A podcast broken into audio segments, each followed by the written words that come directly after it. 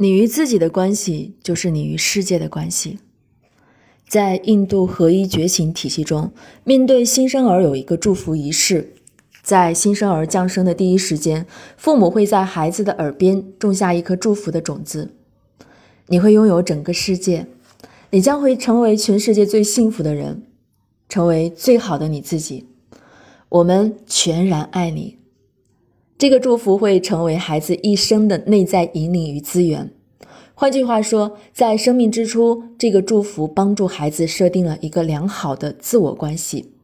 也许你会问，什么是自我关系？你是否有过这样的经历？有一天你站在镜子面前，看着镜中的自己，你感到自己整个身体丑陋、庞大或者瘦小，完全失去了平常的健康与优雅。那一刻，你的内心充满了愤怒与纷乱，你讨厌这个自己。这个时候，你的内心除了纷乱以外，还变得越来越窄。带着这份心情，你看到的天空是灰色的，每一张面孔都是沮丧的，甚至手头的事情也越办越糟。正如俗话说的，倒霉的时候喝凉水都塞牙。反之，你发现自己非常美好且清明的时候，你看到的天空湛蓝，树叶发光，每张面庞都向你微笑，整个世界都光彩夺目。你看到的世界完全受到你和内在关系的影响。朋友始终认为自己多少有些忧郁症，原因很简单，他坚定相信自己天生就有忧郁症。这个头脑过滤器所产生的信念，让他的生活里真的越来越靠近忧郁症。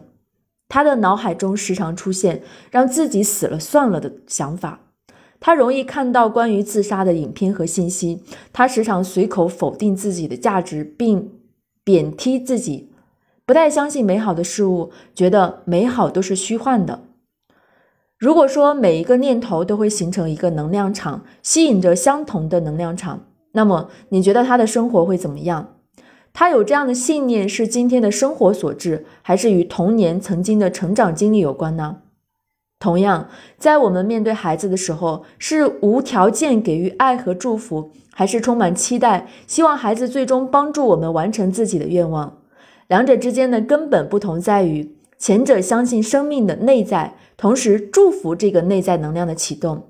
而后者却是抱着自己未完成的目标，对孩子的人生充满期待。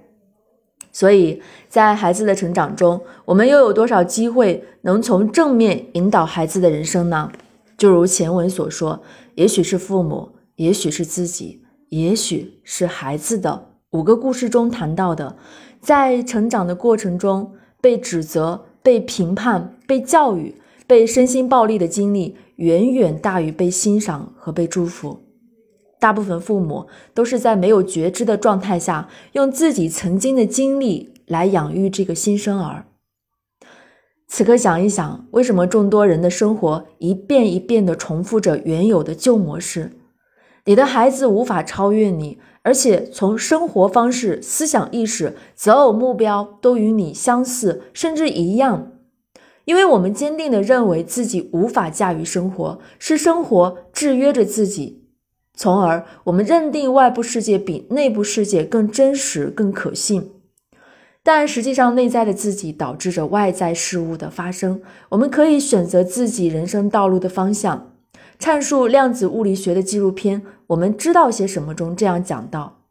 每天你是否愿意与自己做个小小的约定，我用这时间去创造我今天的日子，我影响到量子场域，现在我在做这些事情的时候，有个自我的观察者一直在看着我，而且我自己的内在也有灵性的力量，